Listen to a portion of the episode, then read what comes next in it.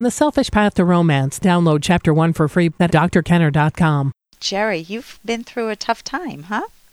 Yeah, I have. Um, I didn't know you were on every day because I only get it once a week. Oh, it Uh, is so- only once a week.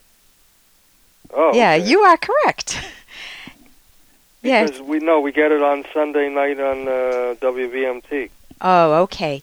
Um, yeah, no, it's it's played, it's syndicated, so it's around the country. So, it's Jerry, tell me what what's going on in your life. I know you've been through some pretty. Uh, dis- your wife died, right?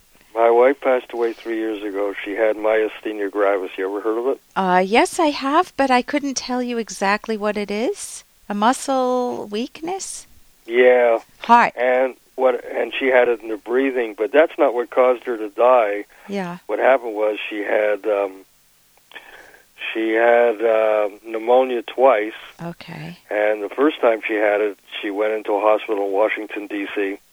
because that's where we were. We were living in the Washington D.C. area for over 30 years, and uh, and uh, the prednisone she was on caused her to have ulcers. So then she. So it's complications. Yeah.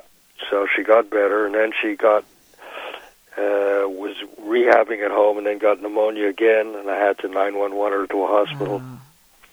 Then she came back home and she got uh, sh- uh, she was on oxygen a little bit and she could take it off when she wanted to. Yeah.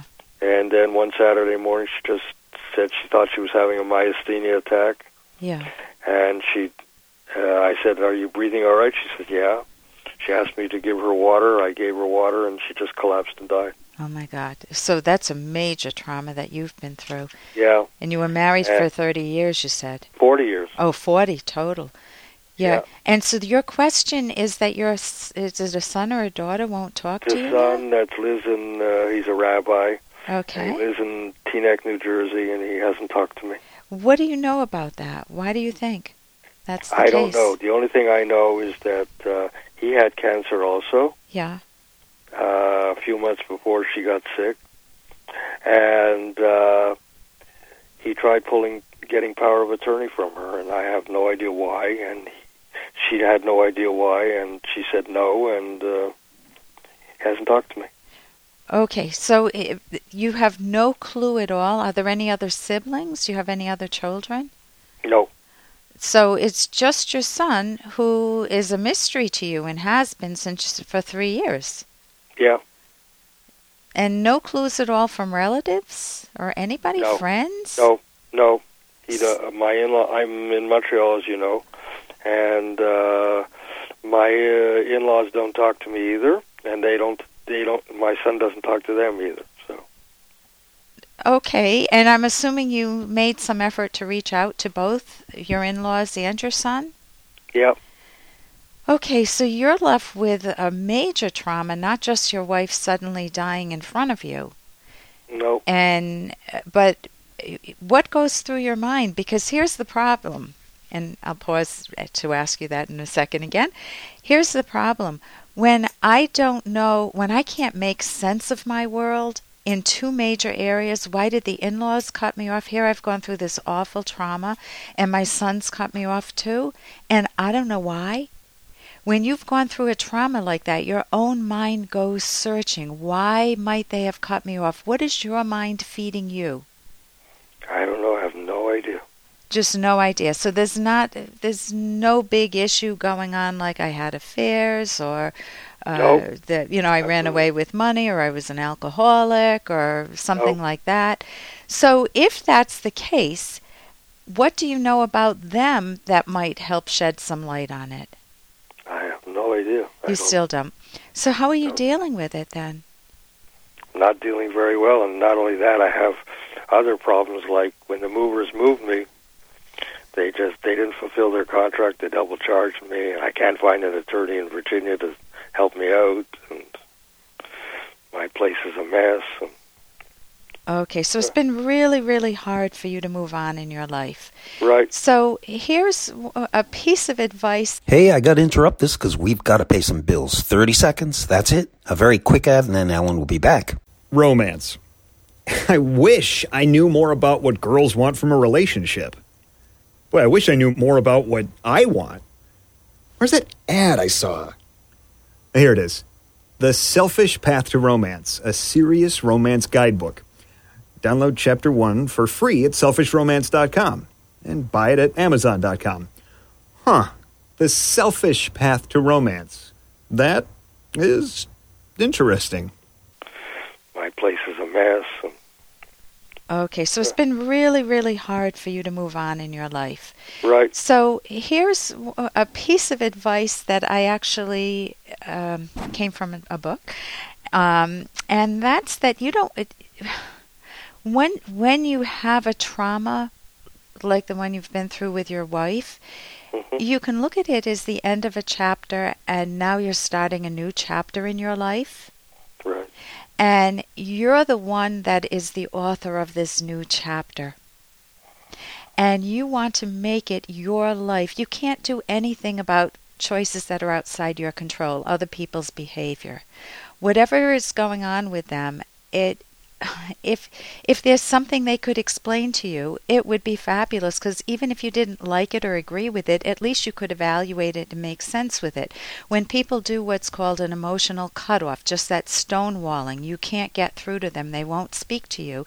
Typically, our own minds just go hunting. You're saying you're not doing that. You have no I I'm sure you're doing it a bit, but you have no idea when you can't you don't come up with anything obvious like, "Oh yeah, I was an alcoholic my whole life and my son's right. angry with me or I ran off with the money or I, you know, was a womanizer and you know, if there's nothing obvious like that, then what can you do but look at it as three deaths or four deaths. It's the death of your relationship with your son, not the death of your son, but the death of your relationship with your son. Because you can't do anything about it. hmm It's the death of your relationship with your in laws. What can you do? I mean, you can reach out only so much and you can't force their minds. I mean, you can reach out assertively. There are ways to do that and you don't have to throw in the towel right away. You know, you can make a few more efforts. But the main the if I if you could leave with one point, it would be whose life is it now? It's your life. Right. And it's your happiness and it's your values. It's up to you to design what can bring you pleasure now, whether it's in, and I'm going to name four areas, whether it's in your work. Are you working now? No, I'm I'm retired. Okay, so if it's in your purpose, you want to find a focused purpose. Whether are, do you have hobbies or anything? No. Okay, you that would be number one on in my book. that I, if I were in your situation, I would f- spend my time. Well, I can't do anything about the son and the in-laws. I would spend my time focused on what have I always wanted to do. What would I enjoy? Do I want to do some a hobby that I've never had an opportunity to to do?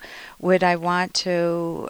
I don't know. You don't want to wrap yourself around someone who's not here anymore or people who are unavailable. You want to liberate your mind to move on, and that takes some time. Have you gotten counseling at all? No.